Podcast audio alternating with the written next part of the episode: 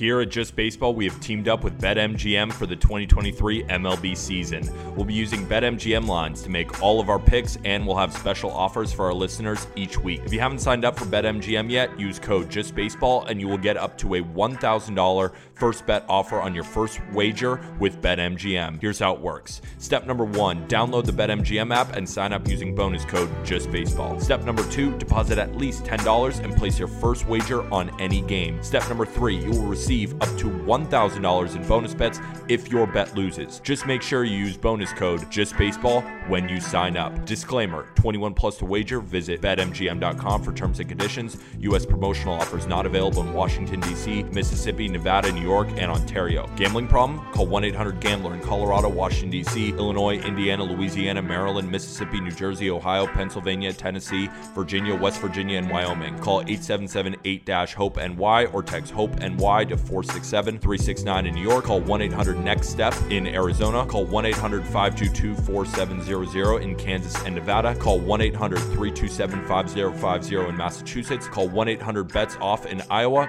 Call 1 800 270 7117 for confidential help in Michigan. Don't forget, if you haven't signed up for BetMGM yet, use bonus code JustBaseball and get your $1,000 first bet offer today. High. It's a deep.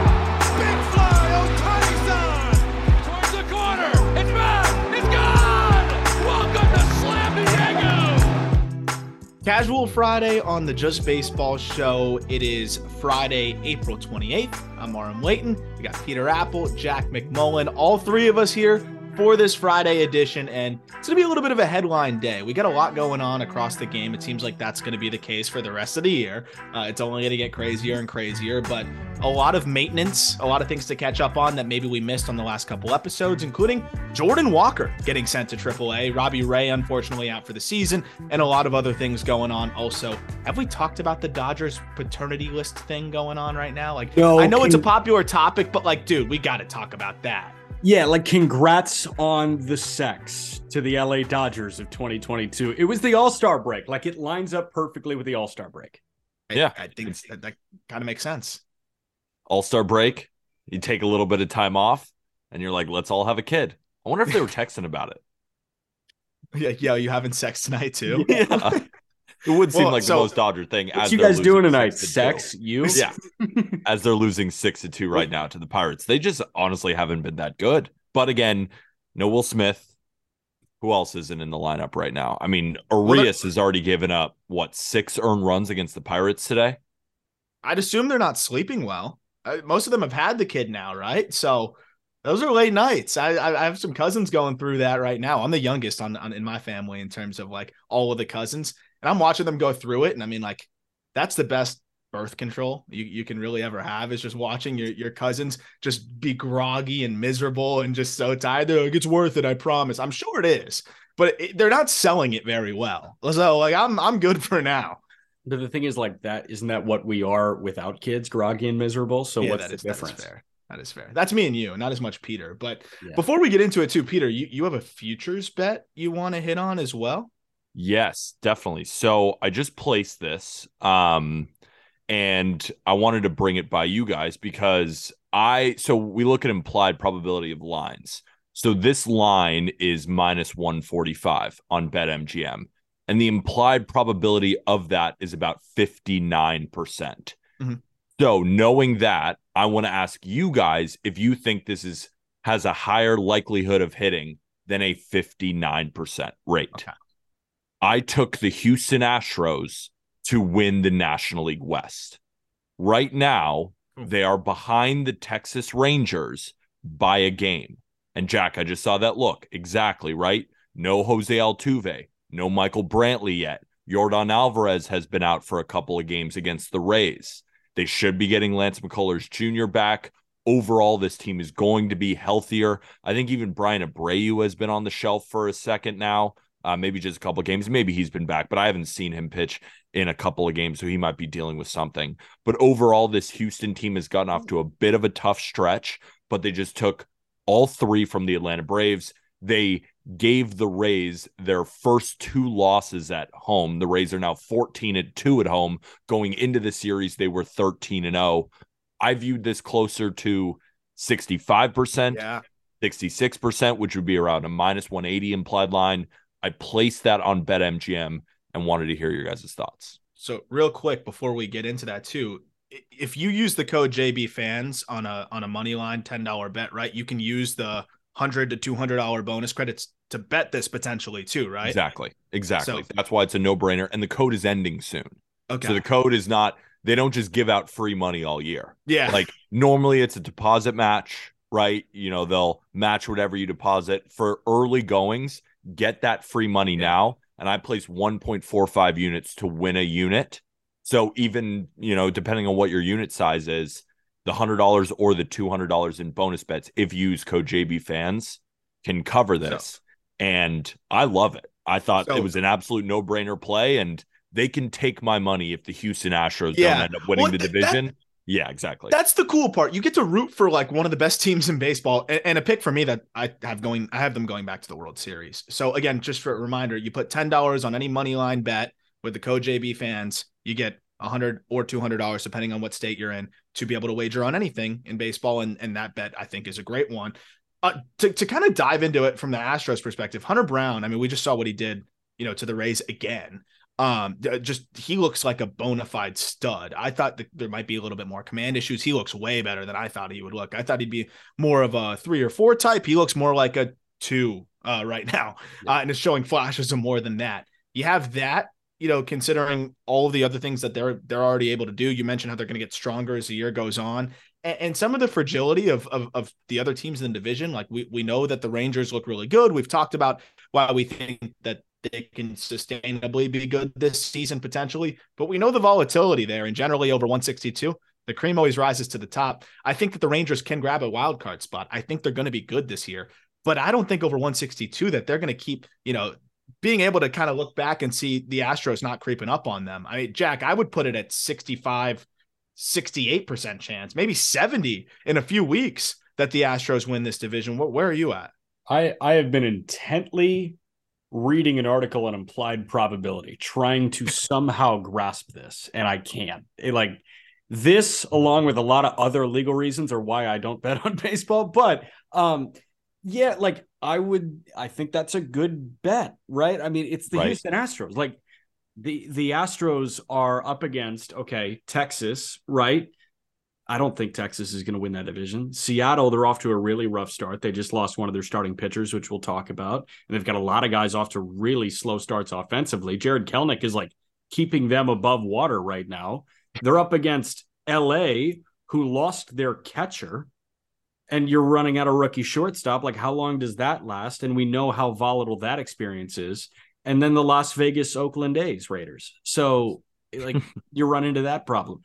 I, I think that it's a no brainer to put money on the Houston Astros. And if you get better money at this point, why wouldn't you do it? Like, I would honestly double down. I'm like, Yeah. I'll take this 500 start. Why not? I love that you bring up Hunter Brown because that was a guy that, like, I talked about in December and then on our preseason awards show. Like, he's pitching like the AL rookie of the year right now, Yeah. man yeah, he is. especially with Yoshida off to a slow start, and he's heating up again. Like Now we talked about, you know, the, the pair of homers. So Gunnar started really slowly. Yoshida started really slowly.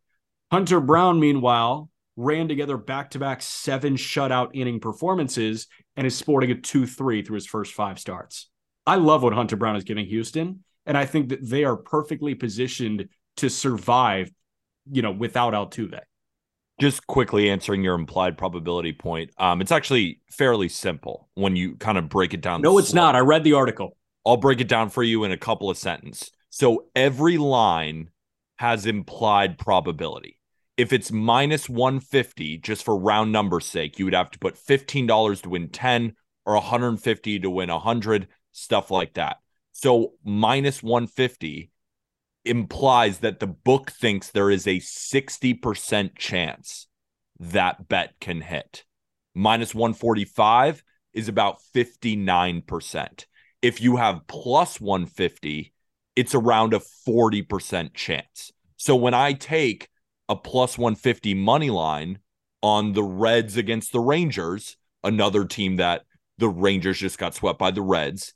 What I'm saying by taking plus 150 is I might think the Reds actually have a 48% chance of winning, meaning their line should be around plus 110, plus 115. But so you're seeing book has them- value. But the book has them at a 40% chance. You think there's a 48% chance they win. Exactly. So if I think that bet wins more times than four out of 10, you're seeing value on that bet. Doesn't mean it hits.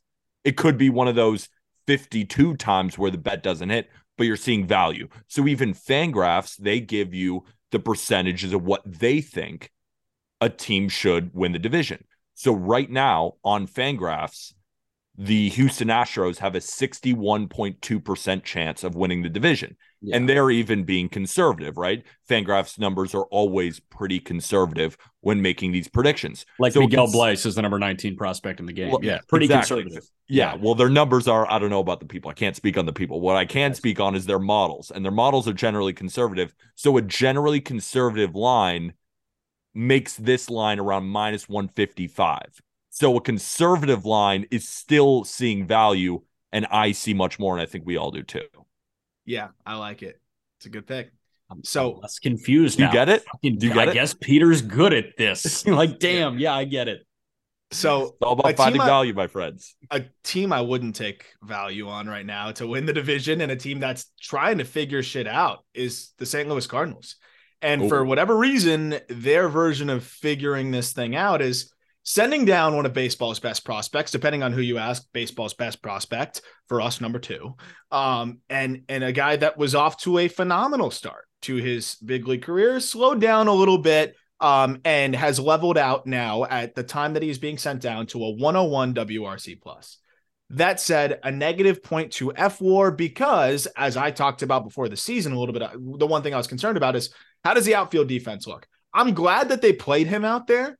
Like I'm glad they didn't bring him up to just be a DH, but it put more pressure on the bat. He's been relatively average offensively over the course of the entire body of work, which is not a very big body time to work through things here. And now in 20 games, he is optioned back to AAA, and Taylor Motter is now the the full time guy that gets that job, or not full time guy, but he gets the active roster spot now. So they swap him out for Motter. The one thing I want to say before I kick this over to you guys is, I think that if you didn't have the Cardinals sucking to start the year, Jordan Walker would have more time to work through things.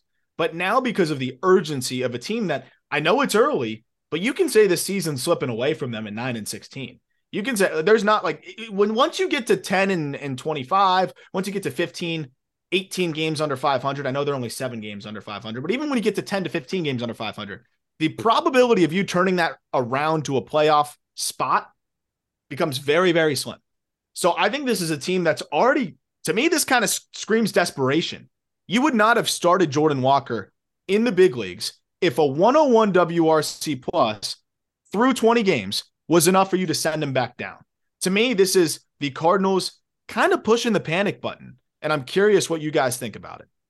Just quickly, I would kind of understand it if Dylan Carlson was having this amazing year or Alec Burleson had a thousand OPS or something, where it's just we look at the team, we have Tyler O'Neill, and we just simply don't have a spot because all of these other players are vastly outperforming him. And you could say, yeah, Dylan Carlson, his defense, because Jordan Walker's defense, if you look at the numbers, it just has not been good in the outfield so far, but he's young and he's a converted third baseman. So bringing him up, it's not like you were expecting the outfield defense to be great. That's why he needs reps. But I'm looking at a Dylan Carlson with a near 600 OPS. I'm looking at an Alec Burleson with a 632 OPS. Like these guys aren't blowing Jordan Walker out of the water so much that it's like we just can't play him because we're competing and we have all these excellent players. Those other outfielders aren't doing much better. So I don't really understand it. I guess you could make the argument that, well, they do have these guys and they are better on defense. So we're just going to roll with them because we got to win now. But it's not like Jordan Walker's been whole offensively. So I'm also pretty confused. What do you think, Jack?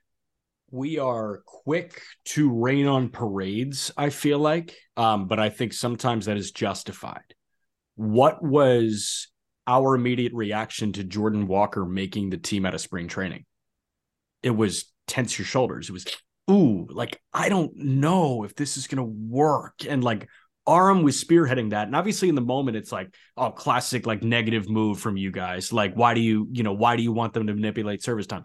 He's 20 years old. And like a 718 OPS, while it sounds fine, while a 101 WRC plus sounds fine, that's not good enough for a guy that's a defensive liability and right for a team that wants to win the World Series. So like you're pretty much saying we we got soft. Like we, we let where we stand on you get in the way of what we view as the blueprint to this team winning a World Series. And I thought that the blueprint was Walker and Winn are going to be in triple. They're going to be really fucking good in triple. And then when Walker and Winn are ready, they come up and help this team win even more. It's, oh my gosh, the great team just got even better.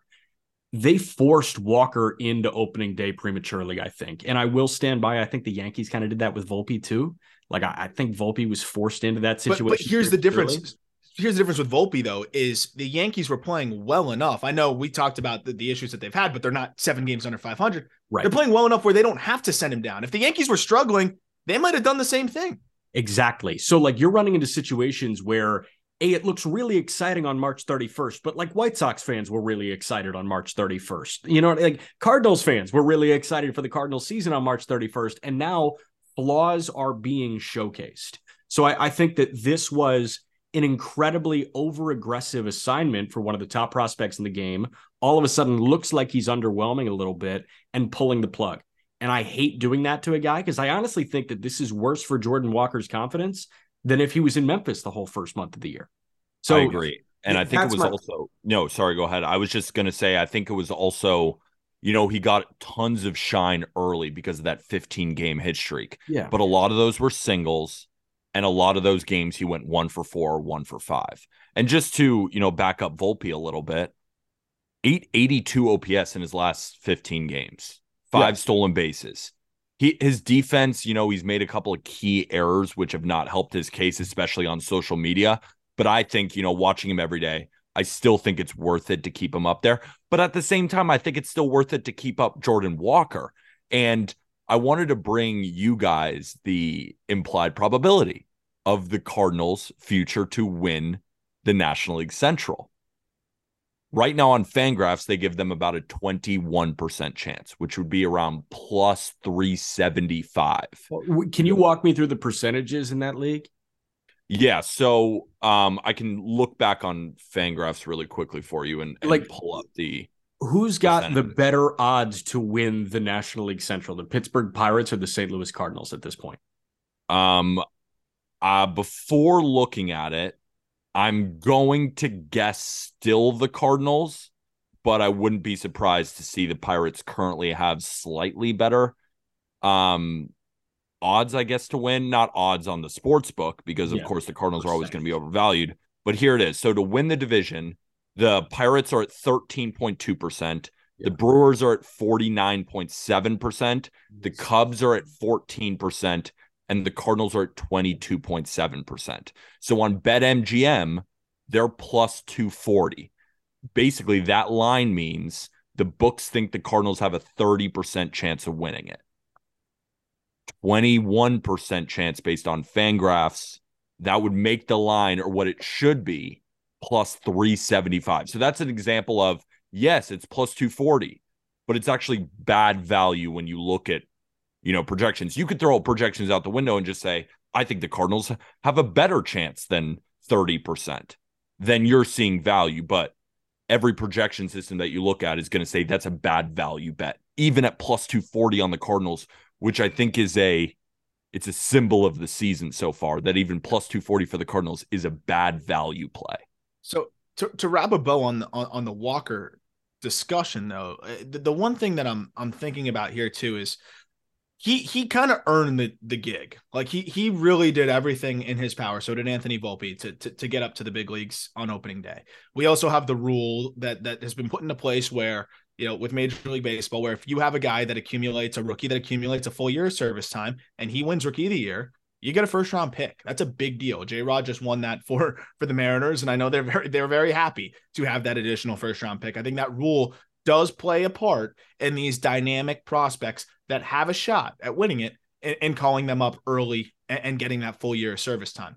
If Jordan Walker, you know, again, if, if if the Cardinals were not doing so poorly, Jordan Walker, we wouldn't be talking about this. Jordan Walker would be able to work through it like most rookies do. And historically, most rookies have. But instead, he hasn't had a chance to work through this. And, and, and that's the frustrating part because he's going to go to AAA. And I think, presumably, destroy baseballs, For destroy sure. baseballs, destroy so, like, baseballs. That's that's the crazy. annoying part about it. It's like there's no line slash line that he's going to put up there where I'm going to be like, oh, he's definitely ready now. Because I think no matter what, I'm going to say he's ready now. Like he could have a 900 OPS, he's ready now. He could have an 850 OPS, he's ready now. He could have a 1300 OPS, he's ready now. I assume that there's specific things, defense, of course, approach things as well to tap into more more power because I saw a hitter that was in fight or flight mode. You talk about the one for four with a single. I saw a guy trying not to strike out, a guy yep. just trying to get on base and put bat on ball. And instead, you need to be Jordan Walker. Jordan Walker is a guy that crushes homers, that leverages hitters' counts, and that tries to do damage. It's hard to do that when you're in fight or flight mode. So I think that's why Jordan Walker's there. I think they wanted to get back to that killer middle of the order bat and not the young guy in a lineup of Hall of Famers trying to be valuable and an asset in some way, which in the be- beginning was guy with a hitting streak who's getting on base. That's Anthony Volpe. That, yeah. and I know Volpe's more than that, but that's what Volpe can be and be successful and be a big part of the Yankee success.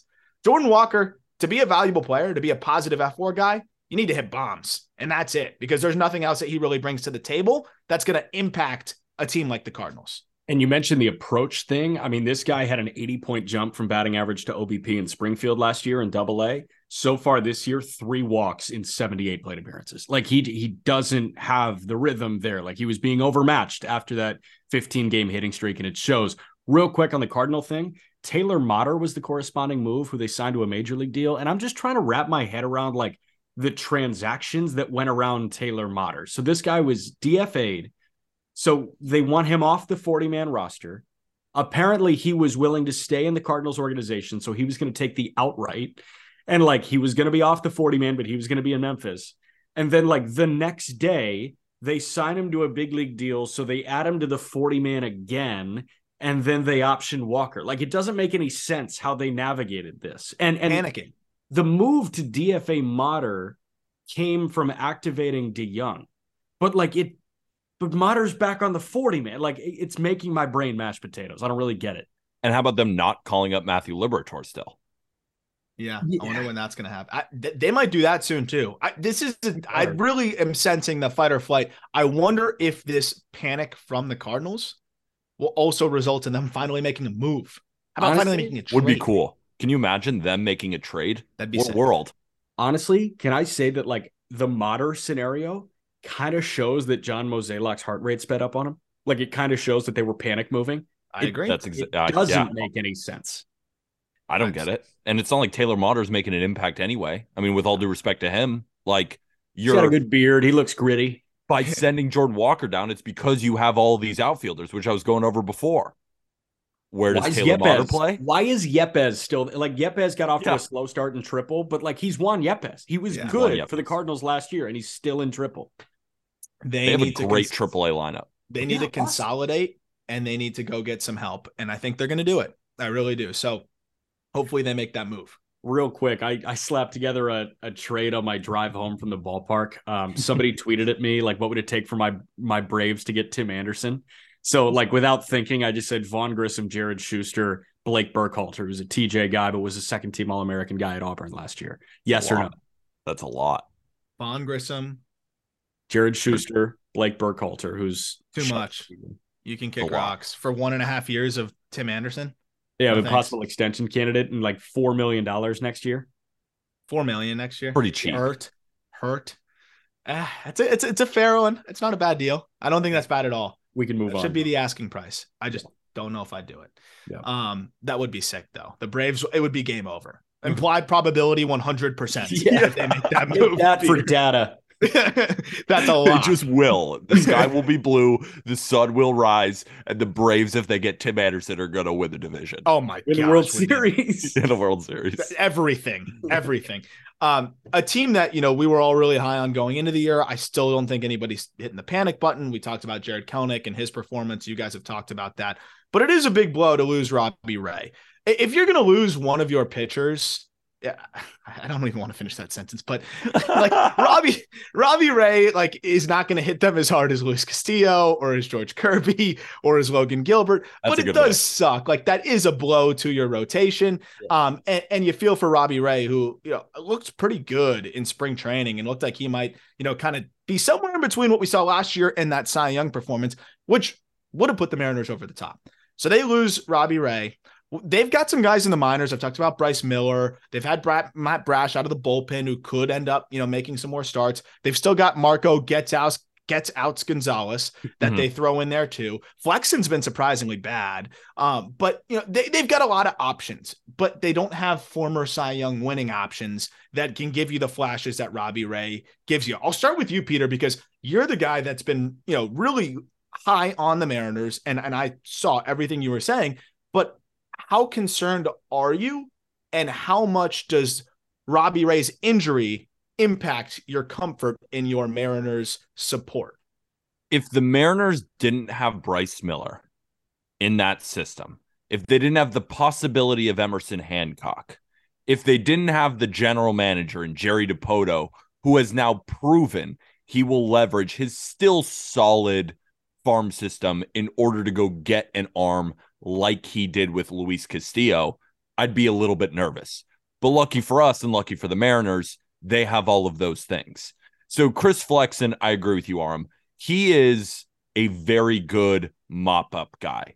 He is a breath of fresh air when your starter goes down and you need a spot start because he is a viable starter. But throwing him every fifth day, I don't think leads to wins. So while you're going to have to weather the storm a little bit with a guy like Chris Flexen, expecting Bryce Miller to make an impact this year is huge. But even if that's just say the Mariners decide, hey, this guy is not ready, even though his fastball is more than ready. But let's just say, all right, Bryce Miller, it's not your time yet.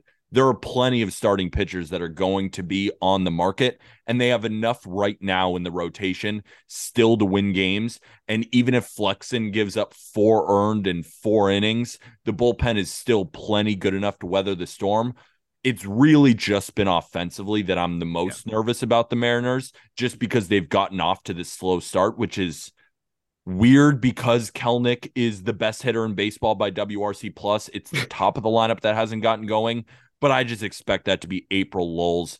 I think that that offense is going to be totally fine. There's no way Kolten Wong continues to be like the worst 2nd I'm, baseman in Major league. I'm League mind Baseball. blown. I'm mind, mind blown. blown. I can't believe that he's this bad offensively right now. I don't see that continuing, and I think the Mariners are going to be totally fine. I still have them winning second in the in the division. I still think they're going to be around 90 wins. I think this summer is going to be awesome, and they're only going to add reinforcements. So. And long way of saying I ain't worried about Robbie Ray's injury. With all due respect to Mister. Yeah, yeah, and it does suck for Robbie, and you know, hopefully he can come back in time, you know, to pitch in the relatively early parts of of next year. Uh, before I kick it to you, Jack, one other note too: Andres Munoz resume throwing. That's a big, big, Huge. big arm for them in that bullpen. I know that doesn't, you know, fill the rotation, but you can help shorten games. It, it does matter. H- how much? I know you you are a very uh passionate fan of of Robbie Ray, Jack. Uh, how do you feel? Uh, jokes aside, like how much do you think this impacts the Mariners? Because again, like Castillo, Gilbert, Kirby is one of my favorite three-headed monsters in baseball. Even though Gilbert and Kirby are still, you know, scraping the surface of what we think they can be, the potential of that three-headed monster is exciting. And you know, Peter talks about the summer and how much better they can get then. That's going to lead them there. Marco Gonzales viable for, but does this change anything for you? He's still a very good pitcher. So like yes, it does. And you know, I could I could sarcastically say, yeah, I cried myself to sleep last night after reading this news about Robbie Ray. Um like I feel bad for Robbie Ray. And yeah, it's it's a bit like don't worry, it's totally a bit that I don't like Robbie Ray. He's just he doesn't have the legs to wear tight pants. That's my big thing. I think that's the only thing he's got. yeah, like that might be it, man. And that merchant Cy Young year in 21. He's also Um, got a sick mullet. Yeah, crazy mullet. So like hating on Robbie Ray as a bit is way more fun when he's pitching every fifth day. Yeah. And, and he is a positive value pitcher for the Seattle Mariners. Like I'd prefer if I was Jerry Dipoto, if I was Scott Servais, I would prefer Robbie Ray on my lineup card over Marco Gonzales and Chris Flexen. I would. I would too. Like I would as too. as a quote unquote hater, I would prefer Robbie Ray over those two guys. So yes, they can bridge the gap. It's not as drastic as losing Castillo, Gilbert, or Kirby. Um, I'm also not worried about Gilbert and Kirby, like you're saying. Gilbert has a goatee now, which is super weird, Mm, but it kind of suits splitter. him. And Kirby just went six innings of one run ball in Philly. The problem is they're trailing one nothing while we're talking. I was right about to bring that up. Isn't this game kind of a perfect symbol of what the Mariners season has been so far? Six innings, three hits, one earned, six strikeouts from George Kirby, lowering his ERA down to 3.14. And Julio Rodriguez, Ty France, A. Eugenio Suarez, Teoscar Hernandez, AJ Pollock, Jarred Kelenic, and JP Crawford hitless in the game. That can't happen. Like that's not on the pitching. That's the offense not getting Yeah. going yet. There are I- five and that's, that's very fair. And, and just like this is going into today's game, and obviously these numbers would have presumably went down. Um, Teoscar Hernandez, 727 OPS. That should improve. Julio Rodriguez, 741 OPS. That will improve. I will, I will happily be wrong about that. Cal Raleigh, 693 OPS. That should borderline will improve. I would say will improve.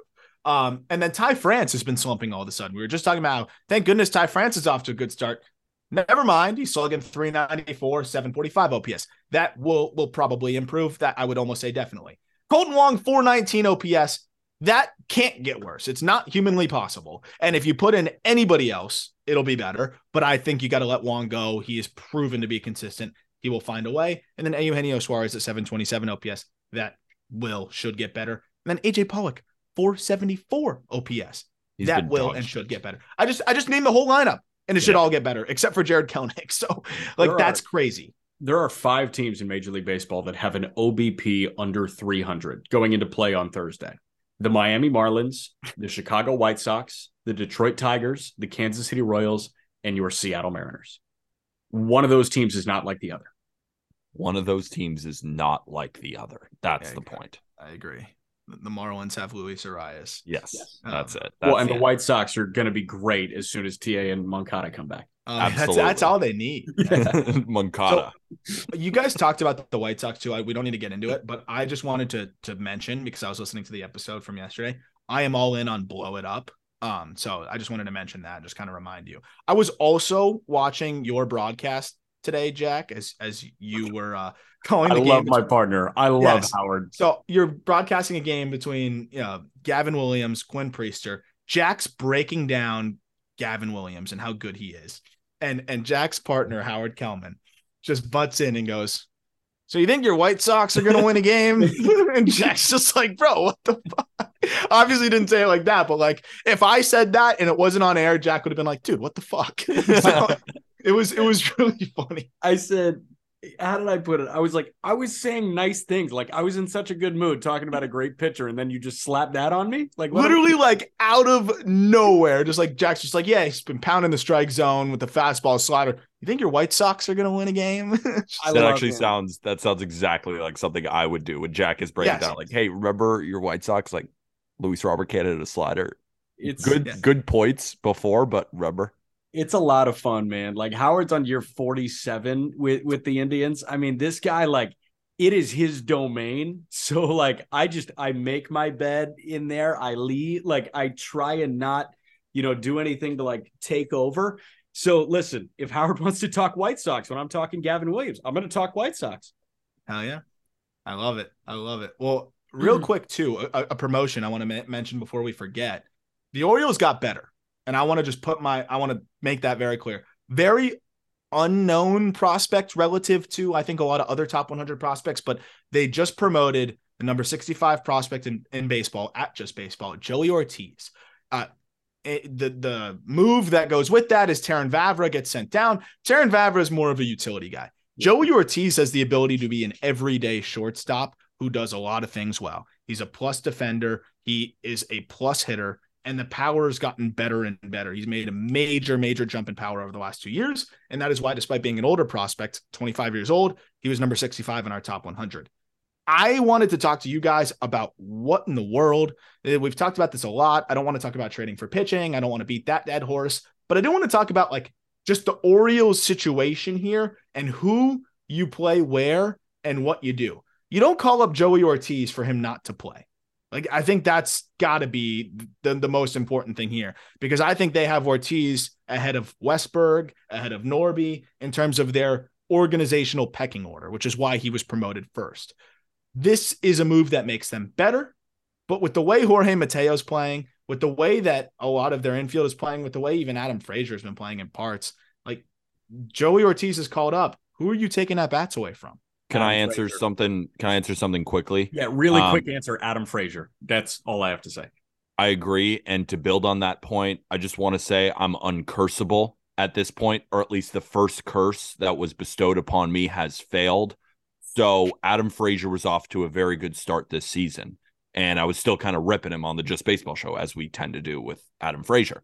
And on Twitter, I was tagged and it said, Peter, you will lose all of your bets moving forward if you don't compliment Adam Frazier and like drop the stats through the first week and a half of baseball. Nope. And I said, I will simply not be cursed. You watch what happens.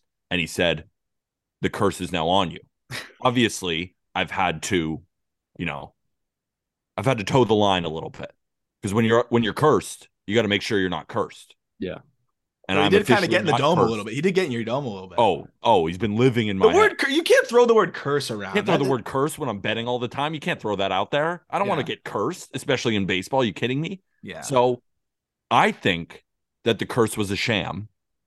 Adam Frazier's hitting 162 since yeah, I was no, cursed. I, I just pulled it up. I didn't realize he's been that bad. oh, he's been dog shit. It's because when he's- keeping an eye on him too, because I don't want to be cursed. It, it- because when he's good too, like you don't notice it, and that's not a knock on him. It's just like it's singles. It is a knock on him. it- like he's you know he's not going yard and, and hitting moon shots and catching your attention. Um, I I will forever be confused as to why they gave him what was it seven million dollars.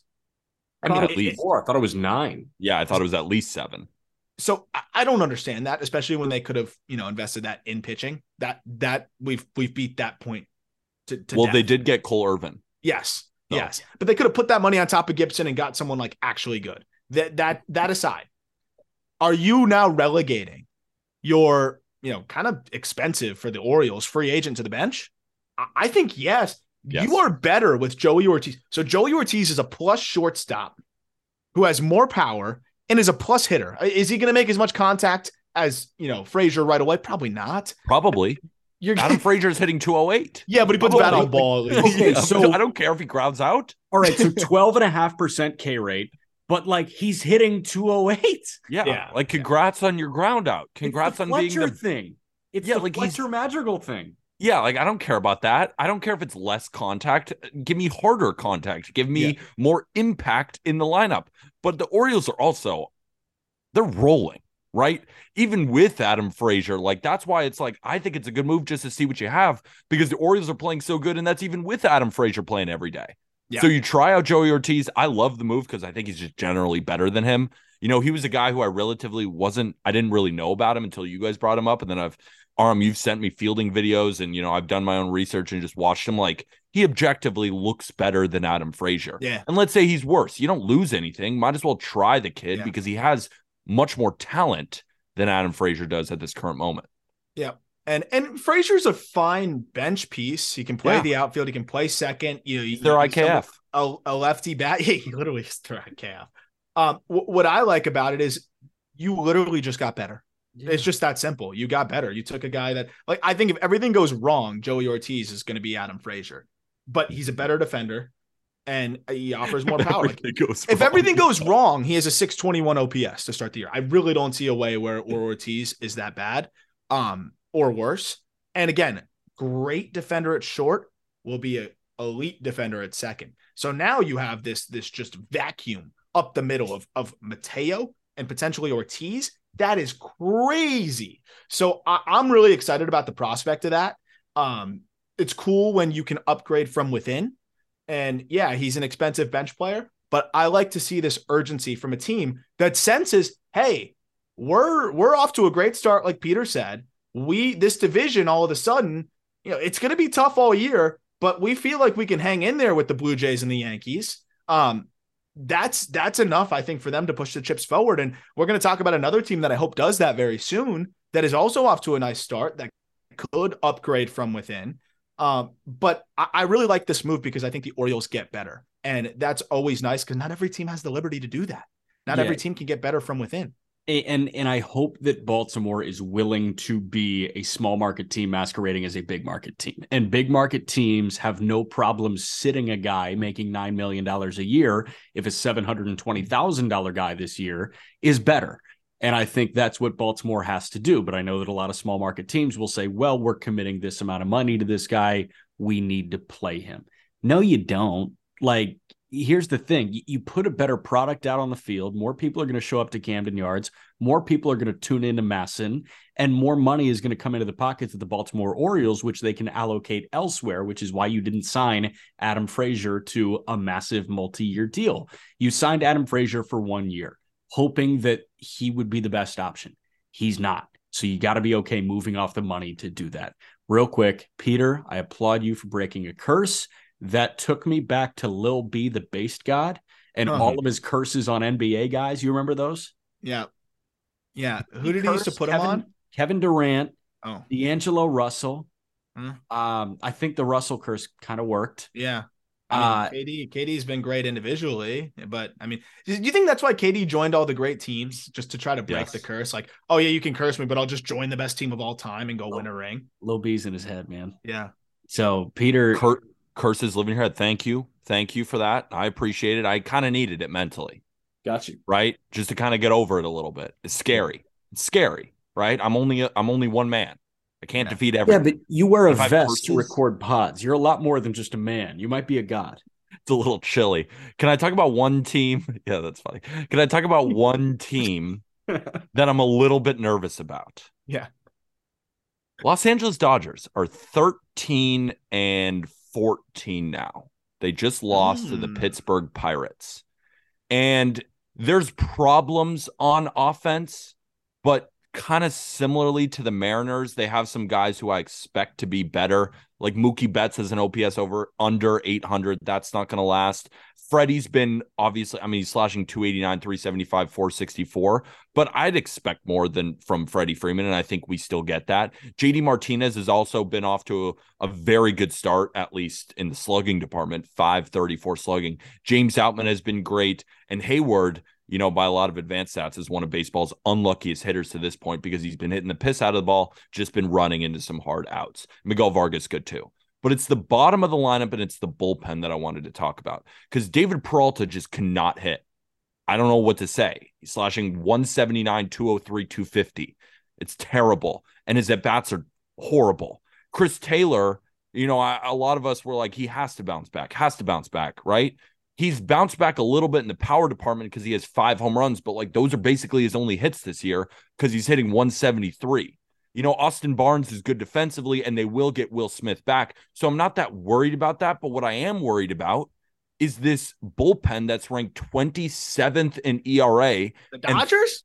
Yeah, the Dodgers. Who would have Dodgers, thought? which is Yency 30th, Almonte sucks ass. I did not have 30th that on my bingo card. 30th in hits per nine. Oh, right? Like this is a bullpen who should get back, you know, Daniel Hudson, Alex Reyes, Blake Treinen. Like they have a lot of reinforcements coming. So I'm not actually that worried.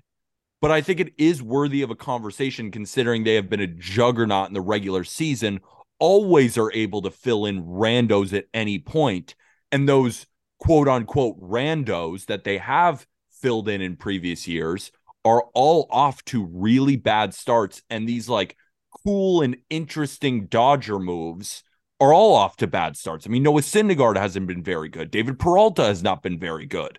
Like a lot of these guys, the Tyler Anderson is gone. The Andrew Heaney from last year is gone. Tony Gonsolin looked fine in his debut. It's just there's a lot more question marks to this Dodgers team than I'm used to. You can be a little bit meaner to Noah Syndergaard because he makes enough money for you to be mean. He's like it's kind of T-ball right now, six and a half ERA. Yeah, I thought he- it was crazy that like I thought it was crazy that it was like, oh, it's just because it's the Dodgers, they're gonna make this guy like magically good. We were just talking about how bad he was. We can't just say like, oh, Dodgers magic. W- w- one thing But too. the thing is, I am a victim of this. I do give them the benefit of the doubt. Like, of- and I know my- it shouldn't be, but I just do. he's a human being. Like They're it- human beings. Remember, one of my punch me in the face bets was Peter said Noah Syndergaard's going to throw a pitch 99 miles an hour, and I said if he does that, you punch me in the face. I, I- did say that. I want I want to put one thing out there. You guys pushed back on me for the Dodgers under. Oh, I did. I didn't. Be- I couldn't believe it, and I still don't even believe it. And I'm still riding on the fact They're gonna that I win 80 I can't believe it. Yeah, I- Yeah. they're just. It's ingrained in my Dodgers head that they win seen. games. This is the worst Dodgers team we've seen in a little while. It, it is. And they Oh, can still put it together. They've got all the resources. They just got a Michael Busch who rakes. Uh, Vargas is not hitting the ball that He's hard, got a but he's still 370 OBP, man. Yeah, he's doing well. They've got other guys. They've got Gavin Stone. We'll see if Bobby Miller. Like they've got so many resources, and they can go I can't trade for believe it. whoever they want. Can I just say that the Will Smith absence is huge right now? Like they're running out a guy named Austin catching every day, like whether it's Wynns or Barnes, and they both suck right Austin doesn't win. That was now. funny. No, and Austin doesn't Barnes either. Yeah, good. Yeah, um, no, I mean the two names that jump out to me here, like Evan Phillips has a three four. I'm not concerned about Evan Phillips through eight innings. Uh, Yency Almonte, 10 and two thirds, 16 hits. Alex freaking Vesia, dude, seven and two thirds, 19 hits in seven and two thirds. Cheeks. It's crazy. Like Almonte and Vesia were two guys that I immediately just chalked up. Like, yeah, Yency Almonte didn't work in Colorado. He works in LA. Vesia, like that was a former Marlin, right? Alex Vesia. Like Yeah. he just looked like he worked in LA the last couple of years, and now he doesn't. So I wonder, we talk about reliever volatility. I just immediately chalked up Yency Almonte and Vesia as like, oh yeah, they're not volatile. Yeah, no, and like and I they think so are. the, they're- the Dodgers are kind of sensing the downside of the volatility because these are some second year, third year guys now that they've had in their bullpen, and and it's funny Bickford because is they another guy who they has let not the been ro- very good. they let the rotation be the revolving door, and they didn't let the bullpen be the revolving door. That's what that's a little be the backwards. revolving door. Yeah, it's a little backwards there. I, maybe the Dodgers got a, a little bit too cocky, a little bit too confident. But again, they have all of the ability to just kind of undo this and get themselves in a perfect spot. Um, I have one more talking point, and I don't know if there's anything else you guys want to hit on before we wrap up for the week. But Matt Mervis just hit his sixth home run. His OPS is over 1,000 for the AAA Iowa Cubs, which I recently found out they call them the I Cubs. Yeah. Don't like that. That sounds like some horrible Apple product. Hey man. But hey man. Alex Cohen, I think, is one of the best. Oh, Alex Cohen's awesome. Minor league ball. And Awesome. whenever you say I Cubs, I just I hear Alex Cohen say I Cubs, and I'm like, well, you're being mean to Alex now. Oh, okay. Well, it has nothing to do with that. Did he come up with the nickname? I don't think so. Okay, then I don't give a shit. Um, but. Alex is great. Alex is great. Oh, whoa, just take it easy, man. Um, but like it's weird. I Cubs anyway. I've been watching the games. I love, especially right now. They're playing Louisville, which is Reds AAA, and Elly De La Cruz is going off. Christian Encarnacion Strand one yard. It's been fun. Matt McLain's been going crazy. What, Jack? Real what? quick. Also, can I just say you forget how beer league Kyle Hendricks looks at this stage in his career Oh, until Elly De La God. Cruz sends a moonshot off the top of the wall against him. Six earned runs. Six earned runs in an inning and two thirds in AAA for Kyle I- Hendricks. I loved Kyle Hendricks growing up. Like that was a guy in the 2010s. I mean, he was the one on that World Series winning team. Like Kyle Hendricks was my nuts. guy. But he was so good, dude. He was, but it's still nuts. That brand of pitching in his mid 30s now doesn't work in 2023. It worked wonders in the mid 2010s. It was awesome, especially Yeah. being sandwiched by Lester and Arrieta. It doesn't work anymore. Yeah. Except for Drew Smyly, who's going to win the Cy Young. Sure. Yeah. He throws hard yeah, compared to He him. He throws gas compared to his. He throws to him. 91. Hendricks So- is like 84. Yeah. Matt Mervis has a 1,000 OPS. The Chicago Cubs are three games over 500 as we're recording this. And that is despite Chicago Cubs first baseman amassing a negative 0.4 FWAR so far this season and a WRC plus of 80. The negative 0.4 FWAR ranks 26th in baseball, and the 80 WRC plus ranks 23rd in baseball. oh well, uh, the, the the Hosmer plays good defense and he picks the ball. Okay, how about DHs for the Chicago Cubs? 206, 287, 309. It's a 68 WRC plus from your DH spot. So two of the most premium offensive spots in your lineup are hitting well below big league average, and you have w- what has been the best hitter. It, there's no, no debate since the start of last season. Matt Mervis has been the best hitter in minor league baseball, just sitting there. I, I'm waiting for it. I assume it's coming soon. Uh, We will let you know. But it is just crazy to me that we're seeing the Orioles bring up Joey Ortiz to bench, you know, someone that they're, they're paying way more than the Cubs are paying Eric Hosmer. We're seeing other teams, you know, make aggressive moves to call guys up. And you're the Chicago freaking Cubs who are off to a good start. And you're not calling up Matt Mervis right now, who has walked as much as he struck out as well. There's legitimately not one single concern around him at this point, and no reason not to call him up. Um, I don't know if you guys have anything else to add to that, but it just blows my mind because I think you add Mervis to this Cubs team, that lineup looks pretty damn good. Um, it's starting to look like a, a more complete ball club. Now, might I just say, Eric Hosmer homered just now, like Fuck. months ago, giving Eric Hosmer another three months of leeway before they call up Matt Mervis. It's a 600 OPS. No one now 640.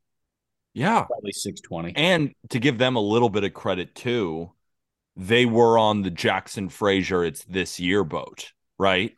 Last so year, maybe oh last year. I really thought they kept I thought they no, the Rangers the just released again. him. The Rangers The just Rangers released him. just released him. I remember him being a Cub, so I was going to make a joke about how they might think it's his year. I don't know if it's his year, but you No, can't blame not. him. You see the bat speed? bat speed. You see his cleats? Those are fire. Fire. Uh, Christopher Morel's raking too, and he could be a, a great option for them. Yeah. But man, I think it's clear as day. Call up Matt Mervis. I, I, I, the, he has a road trip coming up to his hometown in DC. They're playing the Nationals. It's a really nice soft launch there. Yes. I'm that sounds hot. Um couple things that are on my agenda. We have yet to talk about Bibee, but real Oh. quick, uh the three guys with 9 or more home runs in minor league baseball right now. Jake Bauers, least sexy name. He's got 9 homers. Well, maybe least sexy player, not least sexy name. Jake Bauers. That's a baseball name. That yeah, is and he is a Scranton Wilkes-Barre uh, rail rider right now, so that could be a Yankee. Yeah. soon. Exactly. Keston Hiura has 9 homers. Oh, bring Sick. him back up. Love Keston Hiura. and the minor league leader in home runs right now, the only guy with 10 pumps, Jo Adell of your Salt Lake Bees. Ugh. Don't He's going to be fade that- Joe. That trade for Aroldis Chapman's going to go crazy. It's going to be awesome. I can't wait for Jo Adell to be a Kansas City Royal, man. So Yeah. sick. Um, but Bibee, man, like I was supposed to watch Bibee on Tuesday in Indy. He was a late scratch. I was like, okay, I, I'm not sure if he's hurt. Like, I think this might be a good scratch. If he's going anywhere, I hope he's going to the bigs. If I'm not going to get to watch him, he was so good against Colorado earlier this week, man. Tanner Bibee, Guardians right-hander, uh, looks like a guy that might be the answer as opposed to the turnstile of Hunter Gaddis, Xzavion Curry, who looks like a bullpen piece for them now. Peyton Battenfield, Connor Pilkington, they DFA Pilkington to go grab Bibee. There's a chance, considering the injuries to Civale and Tristan McKenzie, that Bibee doesn't leave the rotation. Yeah. And after being at this point an hour removed from watching Gavin Williams' first AAA start, we could be talking about a rotation with Shane Bieber, Tanner Bibee, and Gavin Williams at the end of the year. And hopefully you get something from McKenzie as well. Cleveland keeps retooling, man. They're awesome. Yeah, that's why um, I've been getting DMs asking Peter, what do you think about your bet for uh, the Guardians to win the division? As good as the Twins have been, I'm still not worried, being perfectly honest. That offense has been terrible so far, kind of similar to Seattle. It will not continue, and they have so many reinforcements. Not even to mention Tristan McKenzie is going to come back at some point too. Um, so that's all I had on the Guardians. Bibee, Just wanted Bibee's talk about betting huge. more. Uh, For for Bibee to look like that, five and two thirds, six hits, one run, eight Ks, no walks, like that is that is Confident as shit. confident. He only made 28 minor league starts and flew his way up to the big leagues uh, just off of pitchability and then multiple upticks and stuff. Uh, now you combine that with like, okay, still has the pitchability and now the stuff's disgusting. he could he could be a dark horse to start if he piles enough starts together. I, I hope they keep him up there. It would be crazy not to. He could be a dark horse to, to kind of throw himself into this rookie of the year conversation as well because this guy is as talented as they come. Um, and, and I think he's going to be somebody that makes a smooth transition to big league baseball with with the pitch ability with four legit big league pitches and a fastball that's now up to 99 like tanner Bibee's got it all man and and the guardians are just annoying um in, in the best way possible What did he Correct run it me if- yesterday? 98. i think he topped at 98 yeah correct me if I'm wrong, guys. Um, and this was just from watching his start. Gives me similar like hitch, you know, mechanical vibes to a Karen check in a, a little bit. Kind of hides the ball well, has that little bit of a hitch. And I saw the changeup come out of his hand when you got 98 at the top of zone, that he just drops that hammer changeup on you. I'm like, I don't know how to hit that. And there's no way if you're a hitter in the box, can you see it clearly out of the hand? So not only does he have great stuff, but I love him because he mixes in deception with it too, Well- which I think is so huge and kind of puts him over the top of just simply looking at his stuff. No, so it's a good point. That's why I love what the Guardians do here. They usually find college guys that they feel like they can get, you know, to uptick in terms of stuff. I mean, Bobby to get outs in college had to be deceptive. He was low 90s at best. So you got to be deceptive. You got to mix your pitches. You got to make it hard to pick up what you're throwing. But then you get that uptick and it's like, whoa. Like Anthony Davis, he handles the ball so well because he was a guard through high school, then had a crazy growth spurt at the end of high school and became a, the size of a center, but he had the skills of a guard. Uh, so it's kind of like that. So that's why I think Bibee's going to be a problem. That's what happened with Shane Bieber too. Unfortunately, the stuff went backwards again after the shoulder, but that's why he's been able to survive because he this is how he learned how to pitch was with this kind of stuff. So I, I love the the pitch ability and then uptick, you know, and stuff. And I think that the Guardians have mastered finding those kind of guys. Yeah, that's been a Guardians thing, man. And like, note who they go after in drafts, right? Uh, Bibee, college guy. Gavin Williams, college guy. The only one that bucks the trend is McKenzie, like high school guy. Well, Xavier- and and and of course Espino, who was you Espino. know other otherworldly, but And- they've and- gone college, college, college, college. Logan Allen, college. Look at Logan Allen. How about what they've done in recent years? Tommy Mace, Doug Nikhazy, Parker Messick. They took a kid from Ole Miss as well, I want to say. Like they are constantly taking pitchability college arms and then they're saying, hey, we've got this world class strength and conditioning program. Let's get you spinning the fuck out of your fastball. Yeah. And then they turn into studs. And I love it too because they only need a couple of those guys to work. And then if they work, they can become some of the best pitchers in Major League Baseball. We've seen that with what they've done so far with Shane Bieber and Tristan McKenzie, not guys with crazy stuff, but huge pitchability guys who they just squeeze the most juice out of. But the thing is, they're grabbing second and third round picks and they're turning them into big league fives, which Yeah. is where you win. You win Yeah. a lot of games in the margins, and you win when your fives are good. And they take guys that had like a two ERA at Florida State, but weren't the the data darlings. They turn them into somewhat data darlings, and then they're a big league four or five. Love it. Hunter Gaddis, fifth round pick. How about that? Yeah, yeah, but he's been kind of cheeks.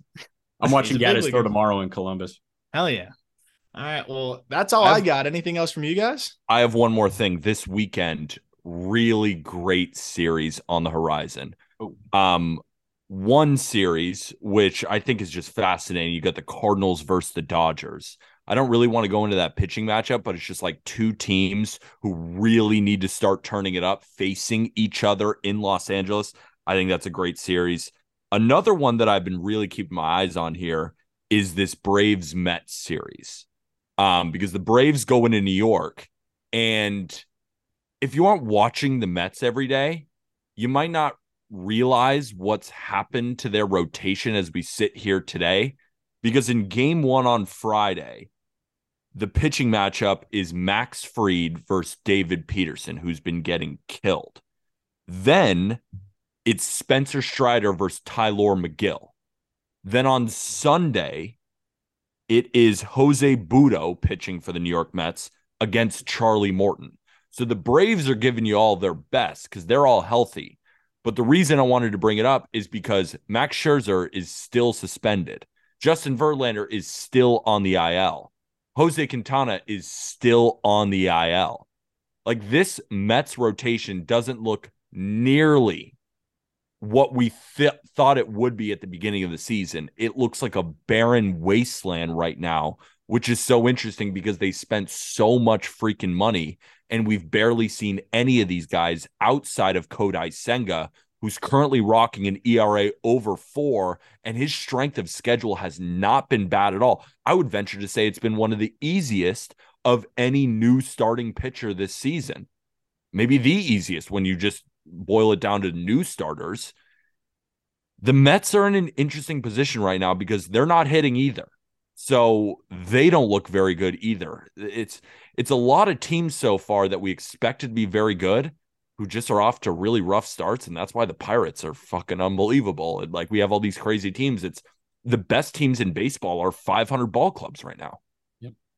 Uh, two best pitching game. matchups this weekend. Friday night in Houston, Aaron Nola and Framber Valdez. Mm. Saturday night in Houston, Zack Wheeler and Cristian Javier. What, what, about Luis Castillo versus Alek Manoah? That's going to be a good one too. Mariners face the Blue Jays this weekend. Can't wait for that series. I was going to say Clarke Schmidt and Jacob DeGrom. Yeah, I would Ooh. not. Yeah. Yes, actually, you're right. Kind of like the Spider Man meme. Yeah. Clarke Schmidt, five innings last start. He looked really Didn't good. Allow eight runs. Yeah. Yeah. It was huge. Um, all right. That'll do it. That's all we got. Uh, hope you enjoyed this episode. Looking forward to talking with you all next week. We got some exciting stuff in the works as well. So stay tuned on social media for that Instagram, Twitter, everything else. Peter, you want to send us off? Let's do it. Make sure to go get your Just Baseball merch. It is the best way to support this podcast. You can find the merch in the episode description.